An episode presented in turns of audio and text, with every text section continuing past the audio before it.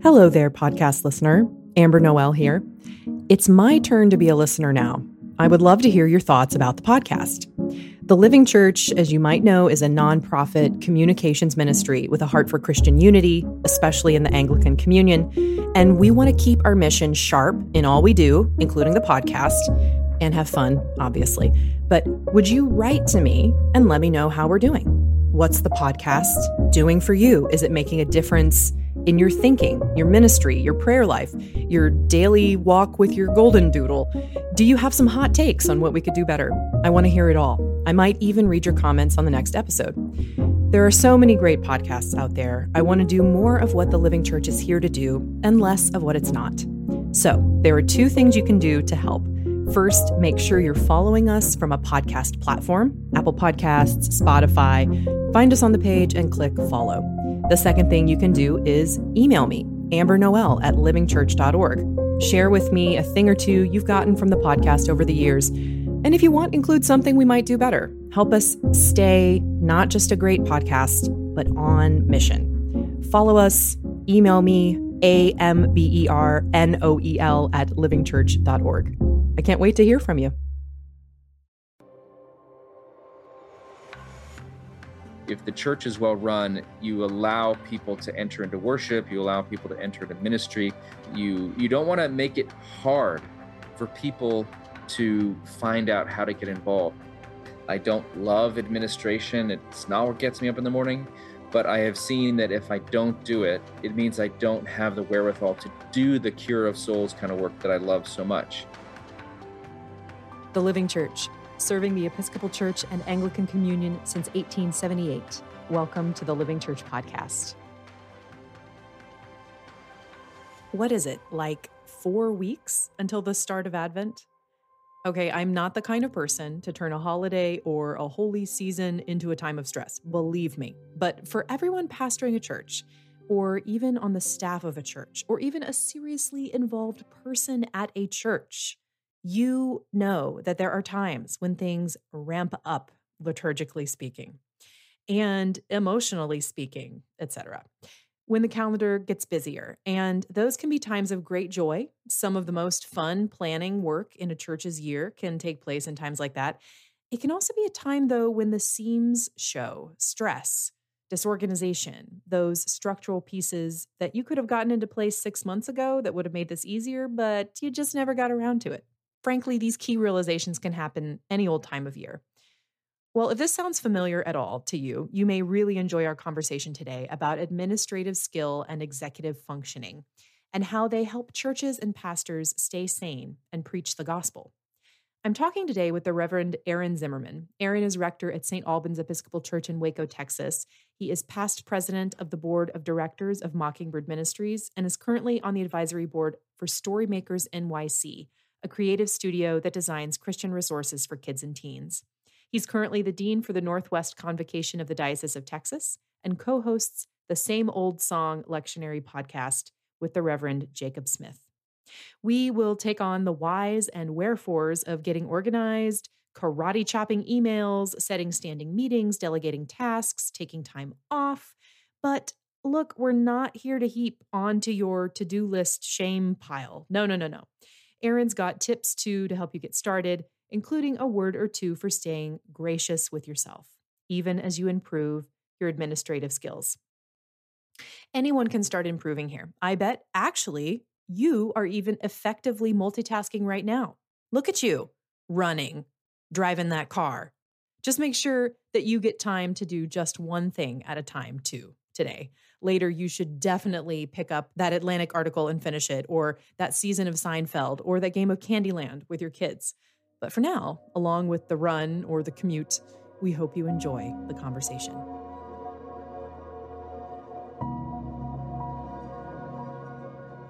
It doesn't matter how long I lived in Central Time, I still get thrown off by Central Time. It's like something about the gravitational pull of it messes with my brain cells. So are you not in Dallas, Texas? I am not in Dallas. I'm actually in Atlanta, Georgia. Don't judge me. Don't I'm judge not, me. Well, I'm from North Carolina, so I can't, I'm, I live most of my life on the Eastern Seaboard, so it's all right. And you're yeah. not even in the Acela corridor, so does it count? No, probably not. In the what corridor? Acela, which is, you know, Amtrak's like nice business class train that that runs between D C and New York. Ah, no. And I've never been lucky enough to be on a business class train. Nor have I. Are you? Nor I was going to say, are you a business class train kind of guy? We all have our hopes, don't we? Well, when this episode airs, we will be around the Feast of Saint Luke. And as we all know, Saint Luke is well known for rendering his orderly account. And so I would like to render an orderly account today of keeping orderly accounts at a church and about administrative skills and applying them in the priesthood. Yeah. So first, Aaron, can you tell me a little bit about your journey into the priesthood? Yeah, I grew up in the Episcopal Church, which seems to be a rarer and rarer thing these days. Hmm. But when, so my family, we were the kinds of people that clergy maybe now find annoying, which is ironic to me. We were very sporadic in our attendance. And we always came in during the second reading, maybe sometimes the gospel. Like I didn't know there were opening hymns until I got ordained. So that was us. But I will say it formed me in really beautiful ways and ways that I wasn't fully aware of at the time. But there were two things that happened when I got into high school. We, we got a youth minister at Saint Paul's Episcopal Church in Winston-Salem, North Carolina. Smitty, if you're out there, thank you. Bless you. And I also was in, my sister got a boyfriend who invited us to join him to Young Life. And so it was in those two contexts that I first heard about Jesus in a way that was really compelling. And it wasn't just whatever the priest was doing there up front one Sunday.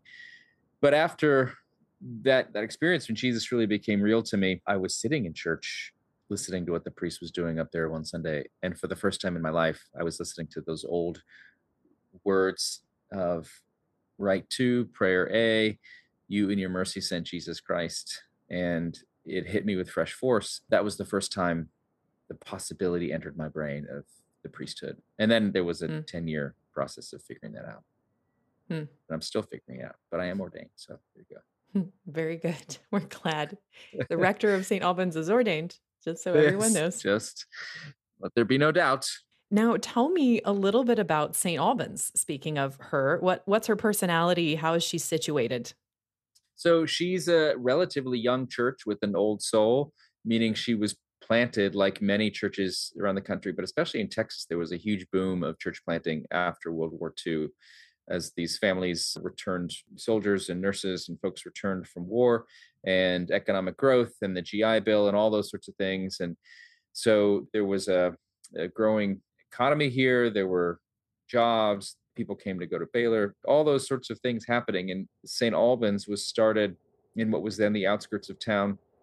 And they had a pastor who was a former missionary in China, an Episcopal priest who was married to a woman who was the sort of a fifth generation Episcopalian. She was from the Ting family from New York. And I think that whatever that missionary, entrepreneurial, wider Anglican communion view informed the life of the church. And so it's always had an outward focus, but it's always had a focus as well on doing the things inside the building very well, whether that was music or worship or liturgical things. And so they were, unlike many churches that really got going in the nineteen fifties, they did not build a structure that looked like nineteen fifties America. They built a church that was in sort of this Gothic English style with the emphasis on serving in the community and being involved in local events and civic affairs and all that sort of stuff. But at the same time, it is still deeply rooted in prayer book worship and the best of the Anglican musical and choral tradition. So we're a nineteen seventy-nine prayer book parish. We don't get too creative. We keep it sort of by the book. And that seems to serve a lot of people really well. Theologically and politically, we're very diverse. Age-wise, we're very diverse. We're growing in many ways, but not just in one way. We definitely have a lot of the highly coveted young families, but there's also plenty of empty nesters and retired folks. And we have the doctors and the lawyers, but also the people who have the quote-unquote blue-collar jobs and students and all that. So it's definitely not a one kind of person parish. It is focused on Jesus. It's focused on the grace of God. And whatever sorts and conditions of folks are out there, they seem to need to hear about the friend of sinners, Jesus of Nazareth. So that's what we talk about a lot. And so we have a lot of fun doing it. I know that there is, for example, there is a big church called Antioch that's just down the street from you guys. That is a, I think they'd consider themselves non-denominational, but sort of a non-denominational that kind of created a, a denomination. So I know that there are a lot of Episcopal churches situated in towns where there are churches that attract a lot of young people and a lot of young families and a lot of that energy. Do you ever feel the need to compete with that? What's your relationship with sort of larger or evangelical or non-denominational churches in Waco? That's a great question. I would say that in some ways, we hold on to the things that in its best sense define the evangelical movement, which is not something that's post-war America. That's something that goes back, I mean, to the Reformation, and you could argue that it goes back to the beginning, evangelical just meaning gospel-centered. Mm-hmm, mm-hmm. But, you know, a, a strong understanding of the authority of Scripture, a high Christology, a desire that Jesus be real for people in a meaningful and personal way. All those things are true about Saint Alban's. And I think when folks from the Baptist world or the non-denominational world or the evangelical world find their way at Saint Alban's, those things are familiar to them. I dare say the aroma of Christ is in this place. However, there are a lot of things that are very different, and those are intentional. So we don't try to out Antioch, Antioch. And I have plenty of friends who go there or who are on staff there or and acquaintances, and they're very involved in the community. And we do play well with others, but we don't try to do the contemporary worship thing because frankly, the Episcopal Church has a middling to poor track record of doing contemporary worship. It's not our strength. It's like a marathon runner trying to run a hundred-yard dash or something like that. We are really good, at least in our context and in this congregation, at worshiping God in the Anglican tradition, using the sacred music that is our heritage and using the prayer book. And that seems to be really attractive and a needful thing in this place. And just so listeners can situate you here as well, what is your your A S A, your average Sunday attendance right now? So our average Sunday attendance for the year is three hundred thirty. The last four Sundays, five Sundays, sort of the post-summer slump, we've had about four hundred people per Sunday. And online, there's another fifty to one hundred people. So depending on how you want to slice that, in the normal operating months, we're about three hundred fifty to four hundred people on a Sunday in person, and then online adds another fifty to one hundred. Okay. But great. I will say we've grown a lot. ten years ago, we were about one hundred fifty people on a Sunday. It's clearly a time of growth and renewal. And mm-hmm. for a mere five hundred dollars masterclass, I will tell any clergy person how to replicate exactly what I've done. The Living Church cannot provide scholarships to the masterclass of Father no, Aaron Zimmerman. I will do it for free. Call me up, but not again. I don't. I don't know how much of it is replicable, or, but it's certainly a fun thing to be a part of. Well, let's see if we can put a little bit of this masterclass material into what we talk about next. I have you on here today to talk about, well, really, when your friend Jacob Smith said to me, "Oh, you should have you should have Aaron on your podcast."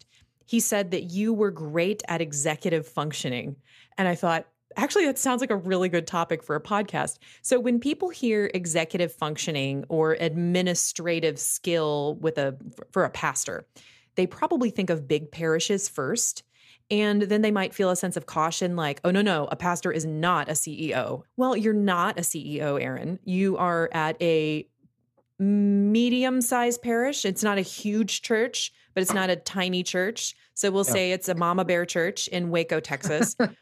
How is executive functioning something that you started getting good at?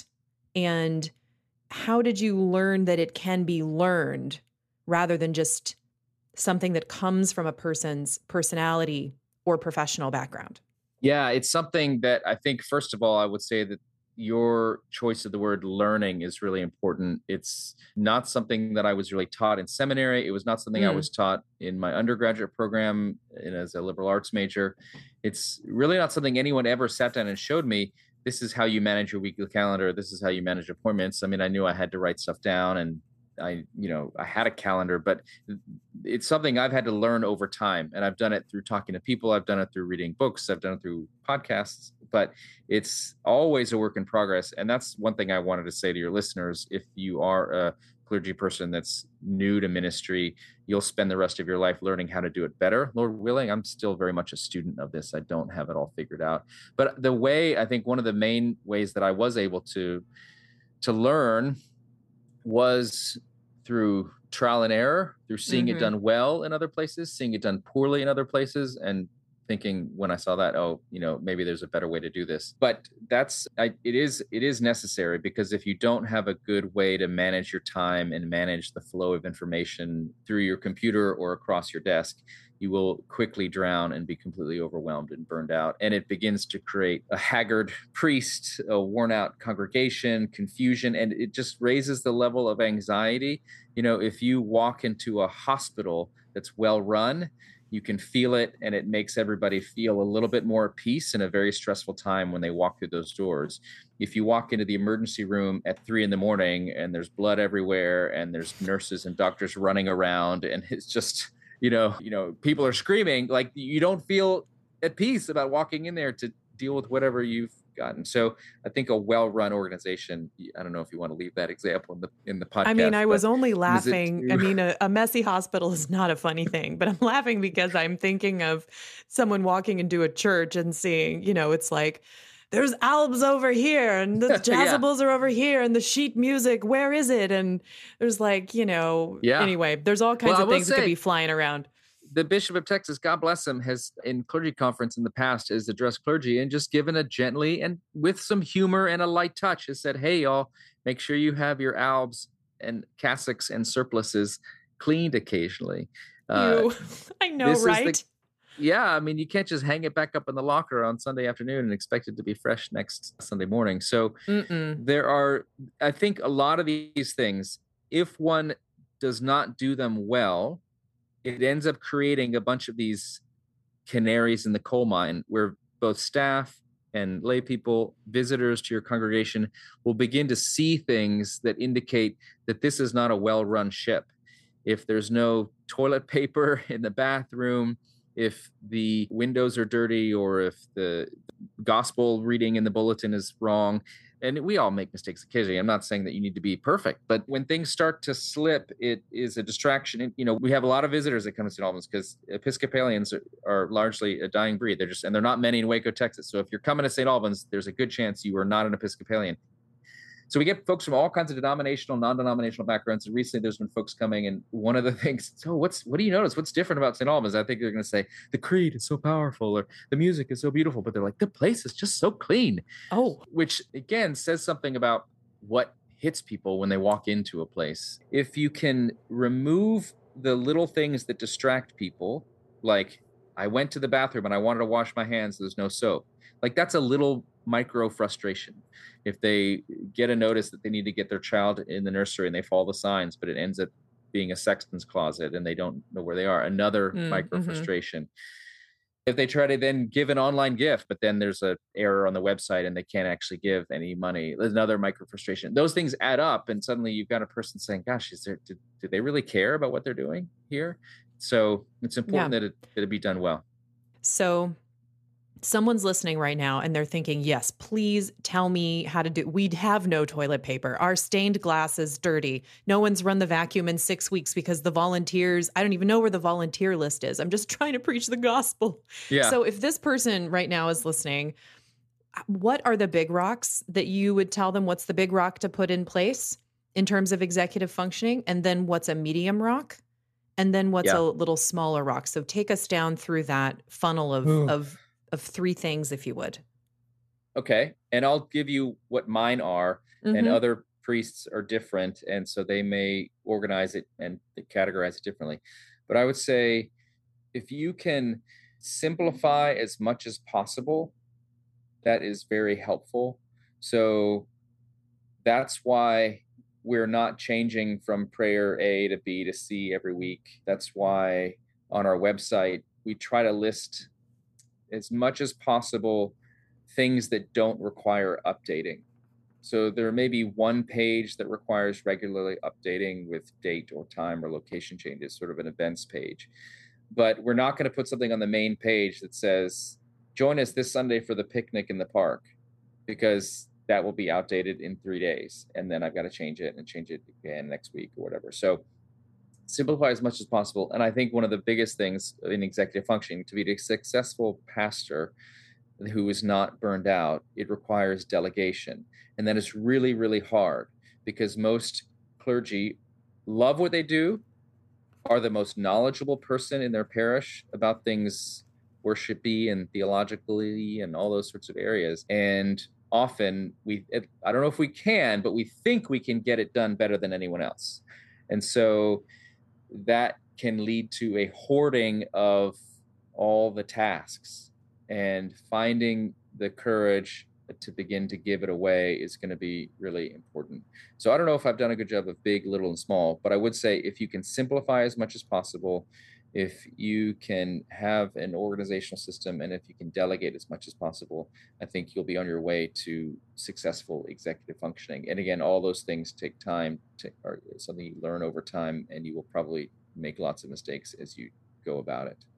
And I think we could even stay with those three and tease them out one by one with this question: how does administrative skill relate to church health and relate to spiritual health? So basically, how does administrative skill in simplifying, in organizing, and in delegating, how do these relate to the spiritual life of your parish and, and bear fruit for people being able to hear the gospel, and for you being able to be a healthy person and keep your sanity? And if anything occurs to you about, you know, something that happened to you at a certain point, or an example, a story that you have, I'm sure we'd love to hear that. Yeah, I can say that if a church is not run well, and I know so many clergymen who already feel beaten up and like they're maybe not doing a great job. I don't want to add more pressure, right, and more shame to your already full mm-hmm. shame plate. But so say this is someone who's, who's, to use the old phrase, in the trenches with you, and who's doing some things well and not doing some things well. And we're all doing the best we can. But I will say that administrative skill and learning how to do it over time, how does it relate to church health? Well, it means your priest won't be burned out and exhausted all the time, short-tempered, and have no emotional resources for her family, much less for her congregation. So administrative skill is key to the priest being able to, to do this for the long haul. The other reason administrative skill is important, you asked, like, how does it bear fruit? It bears fruit all the time. The fact that, you know, if the bulletin is correct, somebody who has never been to a liturgical service in her life, never said the creed before, can join along and not feel like some weirdo who doesn't know the secret spell words that everybody else knows. It bears fruit when I'm going through a list of parishioners as we prepare for stewardship season, and I notice there's ten people I haven't seen in a long time. And so I put them on my list to call, and I call them, and I find out they've been going some, through some sort of crisis. Then I can have a, a significant pastoral moment with them. So those are the kinds of things that happen. If if the church is well run, you allow people to enter into worship. You allow people to enter into ministry. You, you don't want to make it hard for people to find out how to get involved. Figural reading of Scripture is an imaginative, devotional, and immersive approach, which understands that the Bible interprets us rather than the other way around. This approach also has deep roots in the Anglican tradition. And on Saturday, October twenty-second, the Anglican Communion Alliance in Canada will feature the Reverend Doctor Ephraim Radner in a webinar entitled "The Word of God Endures Forever: Why I Became a Figural Reader of Scripture." The cost is just fifteen bucks. For more details, including the time in your time zone, and to register, go to anglican communion alliance dot c a and click on the events tab, or you can just visit the link in the show notes today. One of the first things that someone might do if they're wanting to take a survey of their administrative strengths, what things might need to change, is they can walk through a Sunday through the eyes of someone who's never been to their church before, through the eyes of hospitality. Walk yep. through a liturgy, walk through, literally walk through the space through the eyes of hospitality. I wonder what you would say are some other things that someone could do who's listening, who's thinking, I'd love to kind of survey my own skills and improve them? How could someone begin to take this kind of survey of, of their administrative capacities? Yeah, I think, and by the way, that example of walking through a Sunday morning, like walking around the parish to the campus with the vestry, and they could see, oh, like the fence we put around our air conditioning system is falling apart and rotting. And, oh, this, this light bulb is out and this sign points to a place that doesn't exist anymore. So you're kind of identifying the pain points. And in your own work life, you probably can figure out where the pain points are. Are there two thousand unread messages in your inbox? That's probably a pain point. Is your desk piled with paper? If you were to have a pastoral meeting with somebody in your office, is there anywhere for them to sit? Or what part of your week are you dreading? Those pain points are the are the neon signs pointing to where you maybe begin to do your work. And again, you usually don't do it all in one fell swoop. It's going to be something that you work on over time. But that's, I think, how you begin to identify where you want to work on things. And the good thing is you're not the first person to have this problem, either in church or in the secular workplace. And so if it's email, if it's organization, if it's time management, if it's scheduling, whatever it is, there's probably somebody out there who can help you with it. I'm a big fan of Getting Things Done, which is a book, but I don't have time to read books. So I read the audiobook. You know, thirty years ago, you didn't have audiobooks. You didn't have productivity podcasts. All, and some are specifically designed for church work, and they can be very helpful. I love that phrase, pain points, sort of what feels uncomfortable, what's stressing you out, what you are dreading. Are you dreading opening your email? Are you dreading meeting with parishioners because you don't have emotional energy? Are you dreading meeting with your music director because you feel as if you haven't had the time to work on that relationship with this person, or whatever it may be? And then those places where you're feeling stress, where you're feeling the pain points, is where you can start that work. So part of the work that you've already mentioned is delegation. So let's say that you have an area where you think, I got to give this to someone else. So I have the space and I have the time and I have the room to attend to this person, or attend to my email box, or attend to making a strategic plan for mm. my weeks. Who do you delegate tasks to? And added to that is, is this problem that I hear sometimes pastors mention. They'll say, you know, I'd love to give this to someone, but as you said before, I don't know of anybody else who's going to do this like I'm going to do it. Or it's so hard to trust a volunteer with X Y Z. Or if I don't do it, it's not going to get done. I can't depend that it's going to get done, and I can't let this slip. What would you say to that? I would say take it one step at a time, take it easy. And Rome wasn't built in a day. But I would say you can begin to think about, in terms of delegation, this is where my other kind of keystone of simplification is important. So what I found works for me, because I used to always feel like, gosh, I need to delegate more. And I would think I need to delegate that, I need to delegate this. But I, I wouldn't ever do it because I, I would think that in the moment of me, I'm now writing the congregational letter again, and I somebody else could, I could have asked the senior warden to do it, but now it's too late. It has to go out, so I have to do it. So I think one of the things I realized is that I needed to build in moments, standing meetings, where I could communicate to other leaders in the parish things that needed to get done. So mm. I created a, a list of like all the things that need to get done. It's my it's my kind of never-ending list.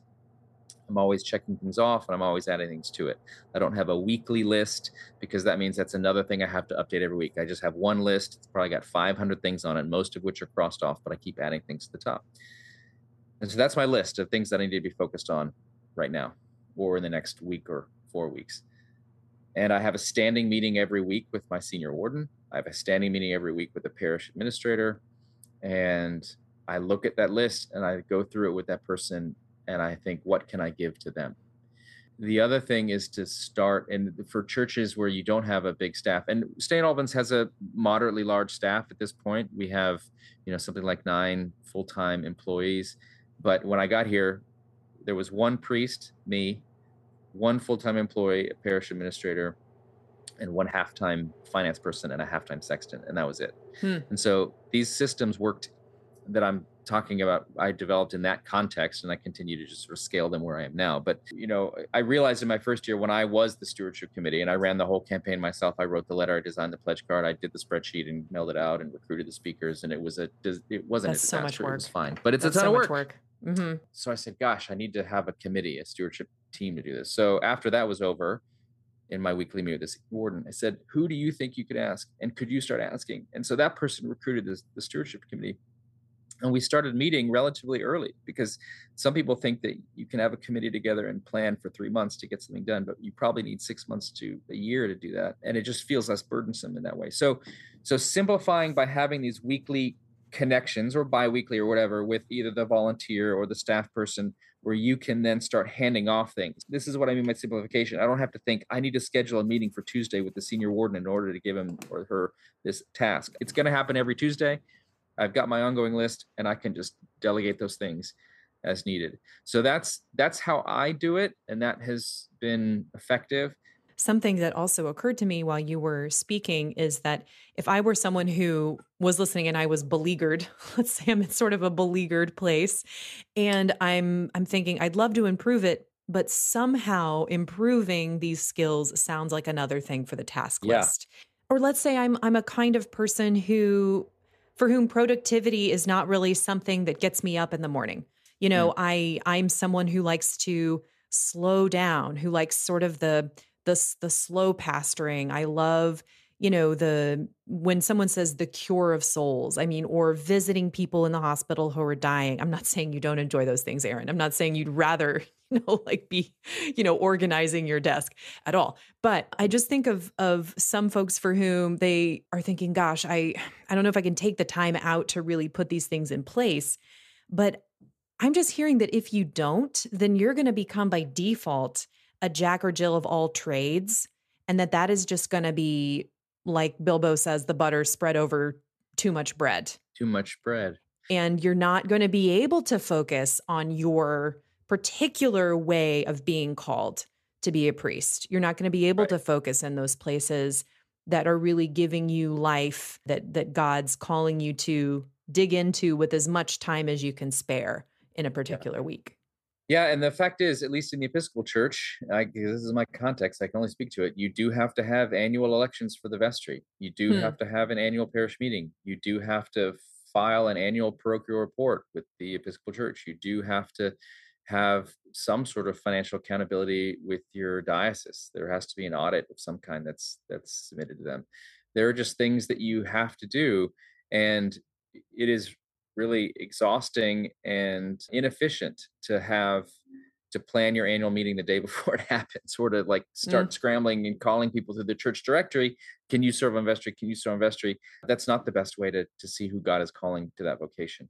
I'm not a STEM graduate. I am not someone who's an engineer deep down in my heart. I don't love administration. It's not what gets me up in the morning.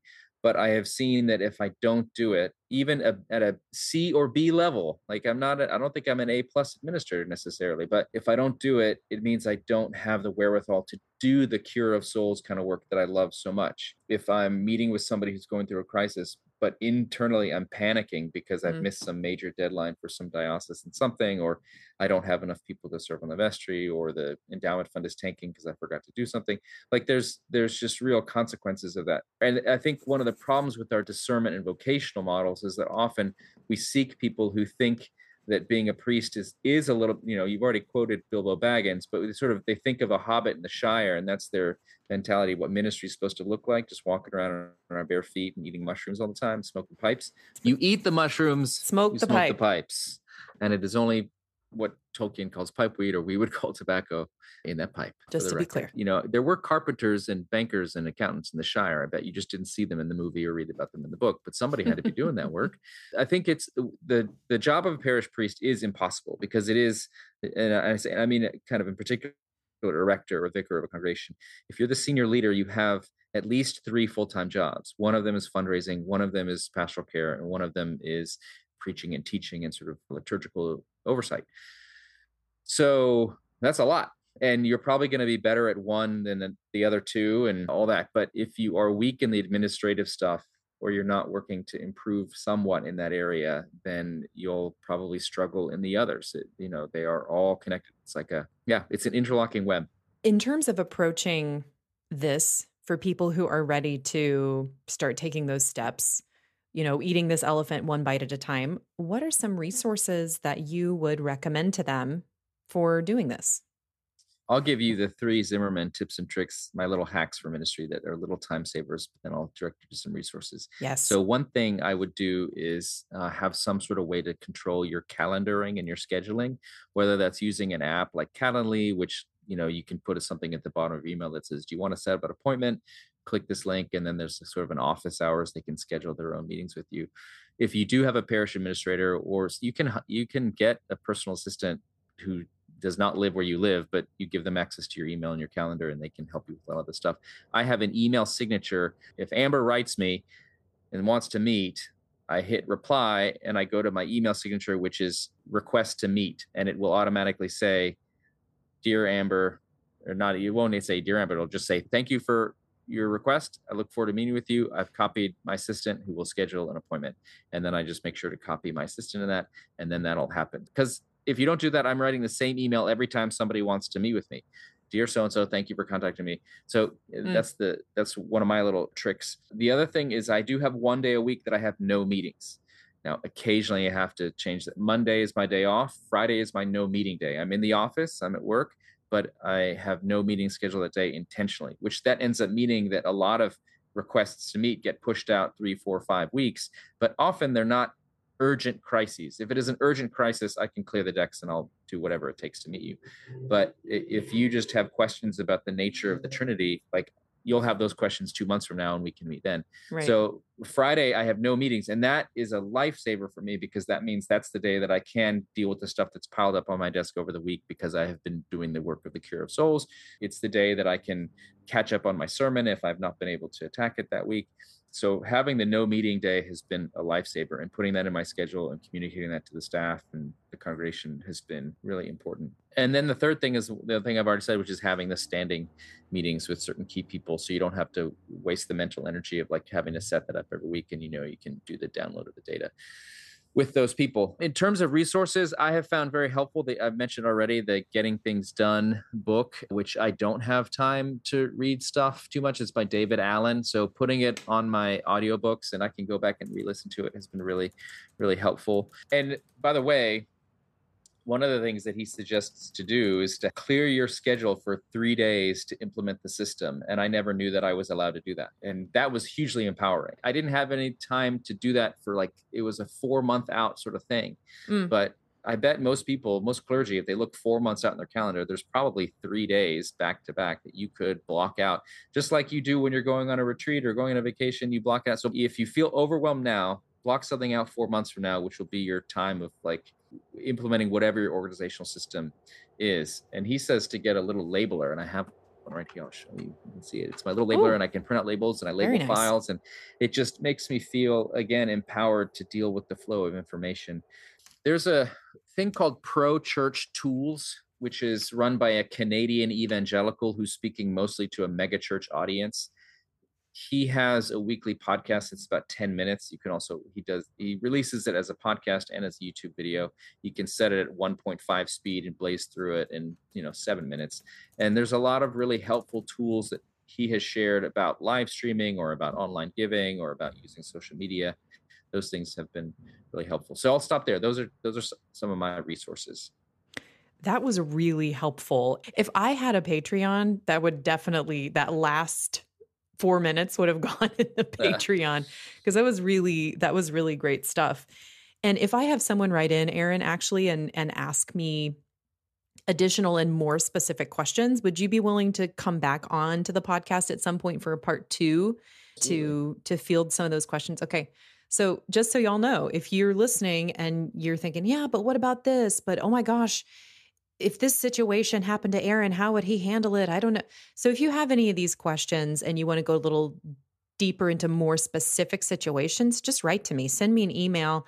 I can pull together some questions. And, and if we get enough, we could, we could do a part two with Father Aaron. that would be fantastic. I love talking about this stuff because it is so key. Many, as I said, clergy feel like they're drowning, and helping mm. people, as people have helped me, is something that I care a lot about. So I'm happy to keep talking. Well, I am wondering about moving into the holidays, which are just, gosh, a few weeks away, which is can be a very busy and high pressure season for personally, for people and for families and for parishes. You've got a capital campaign going on. Often churches do have capital campaigns happening. We're in post-COVID, but what about times where maybe it's not the holidays, but a season of having budget problems, or as the rector, you're having family issues or marriage issues, or there's an illness going on in your parish or in your family? What are some small ways, Aaron, that pastors can prepare for tough or busy times when things aren't as tough? So in times that are more calm and they're girding their loins administratively, how can they be doing this in a more intensive way, planning for the future? Yeah. So this is where one of the things I said before is so helpful to me: simplify as much as possible. So when, when Christmas is coming, when Christ the King is coming, when Epiphany is coming, it is okay if you sing the same hymns every year and basically take last year's bulletin and just put a new date on it. The readings are the same. The prayer book is the same. Use that to your advantage. There's the reason you don't have a worship committee that has to redesign a liturgy from scratch every week, which is exhausting. So keep it simple as much as you can. The service will be different because the people are different and you're at a different place in your life, and the preacher will say something new or see some new insight in the text. So there will be enough novelty in there. Don't feel like you have to add a new thing where at Advent, the five children come forward and light the candles that you've decided to change the color of the candles this year, or whatever. You know, if you have the time and the bandwidth to do it, by all means, but don't feel like you have to do it. The other thing I would say is, and this is true at all times in ministry, have things in your life that pull you out of the mental headspace of ministry. Mm-hmm. You will serve better in your congregation if you're not obsessing all the time about your congregation or whatever problems you're facing, whether it's the upcoming busy holiday season or whether it's the budget crunch. What I found most helpful is to call friends from college, or call people that I knew at another time in my life, either, you know, friends from seminary are huge. People that knew you before ministry and don't really know that much about your ministry right now, but just know you as a person. Mm-hmm. Having a fifteen minute conversation with my college roommate can be some of the most life-giving, soul restoring time in the week, mm. because it reminds me that I am not this church. I am not my job. You're also not your level of administrative success. Right. Exactly. And you can talk about simple things or deep things, but those things have been really, really helpful. And I think, you know, just pay attention to what your body is telling you. If you're tired when you wake up in the morning, if that tightness in your chest or your gut or whatever is there all the time and it doesn't go away the way it used to, that's the canary in the coal mine. Listen to that and what it's telling you. For me, it means I probably need to watch something really funny. I need to just laugh. Again, all these things, these problems, we experience them so much physically. And so laughter or calling a friend, these are physical experiences that can be really, really helpful. So those are things I would say moving into this season. Keep it simple. Have things that remind you of the wider world and the wider person that you are. And those two things, I think, will, will go a long way to helping you navigate these seasons and maintain some joy. And, you know, all like you may have noticed, I haven't said prayer. I haven't said the rosary. I haven't said scripture reading. Like, I understand, like, and that's because those things are always there as a baseline. But I will, I do want to say a word of grace, like to, to pastors who feel like they are not, again, their, their sermons aren't good enough. Their administration of skills are the worst, and they're not spending two hours a day in prayer. Like, so I like, just hear me say, the Lord has worked through imperfect people who are not getting it done from the beginning. The, the, That's so right. Such a mercy right. that the disciples are all clueless. And these are the people that Jesus picked for his team. And so if you feel like you're not doing it right, well, you're probably not, but Jesus can still use you and loves you. He loves you so much. And also, it does make such a difference to start from a place of grace in working on the things that need to be improved. I remember not long ago, I was working on a sermon and I was feeling just, you described the rock in the gut, or I was just feeling uptight about something, you know, more or less unrelated to the sermon, but knowing that I had a sermon to write was tied up in it. And I, I knew it was my day off, and I didn't want to write this sermon on my day off. That's sort of a principle I have. It's a day of Sabbath. So I never work on this day, but this one day I did. And the reason is that I knew that if I didn't make an exception, if I didn't have grace on myself, then it would be worse the next day. So I took a nap. I read a little bit of a book I enjoyed. I made myself a pot of tea and waited until that rock was out of my gut. And then I sat down at my computer, and I was really glad I did. And so even though I was working on what was technically my Sabbath for a couple of hours, actually it helped me to have a Sabbath and have a, a sense of rest and receive grace in that task. Giving yourself permission to do the things that you need to do, I think, is really important for clergy to, to feel that. And lay people such as yourself. Yes. So I was going to say, here's my expert lay opinion on writing sermons. But I do yeah. say, you know, hey, look, if you're like, I've found so many times if I read the scripture text and then take a nap afterward, something has processed that hadn't processed if I just go straight from the Bible to the, the page or the laptop. So yeah, I find that writing a sermon to me feels like I'm sitting at the bottom of a funnel, and hopefully scripture and the influence of the Holy Spirit is coming in at the top of the funnel. But sometimes I find that if I don't also get an episode of Seinfeld or read the, you know, murder mystery about the Venetian detective, whatever those things, it, those, those are the, the, the eleven herbs and spices, the Colonel's secret recipe. Like that's the stuff that makes it sort of cook. And right. if I'm not having that time of watching the new, you know, comedy special on Netflix, the, the it, it just comes out like a bologna sandwich. So you need to have that time, that space away, the stuff that seems like it doesn't relate, but somehow it ultimately will. So whether that's music, whether that's the book, whether that's going for a run, whether it's talking to a friend, that stuff is so important in the life of ministry. Yeah, it's that kneading motion that puts air in the dough. Absolutely. Yeah, kneading. Kneading, but kneading motion. That's right. That's, that's how that's right. pronounced. Thank you. Exactly. Well, I've been speaking today with the Reverend Aaron Zimmerman. Aaron, thank you so much for your time. Thank you for joining us today. It was a pleasure. Thank you. Thanks once again for tuning in to the Living Church Podcast, a ministry of the Living Church Institute. In two weeks, look out for a conversation that I've been looking forward to for a long time, a chat with comedian, Catholic convert, and podcast host Jen Fulweiler, in time for All Saints Day, about some of her favorite saints and what comedy and holiness might have in common. Until then, I'm your host, Amber Noel, and it's been good to be with you. Peace.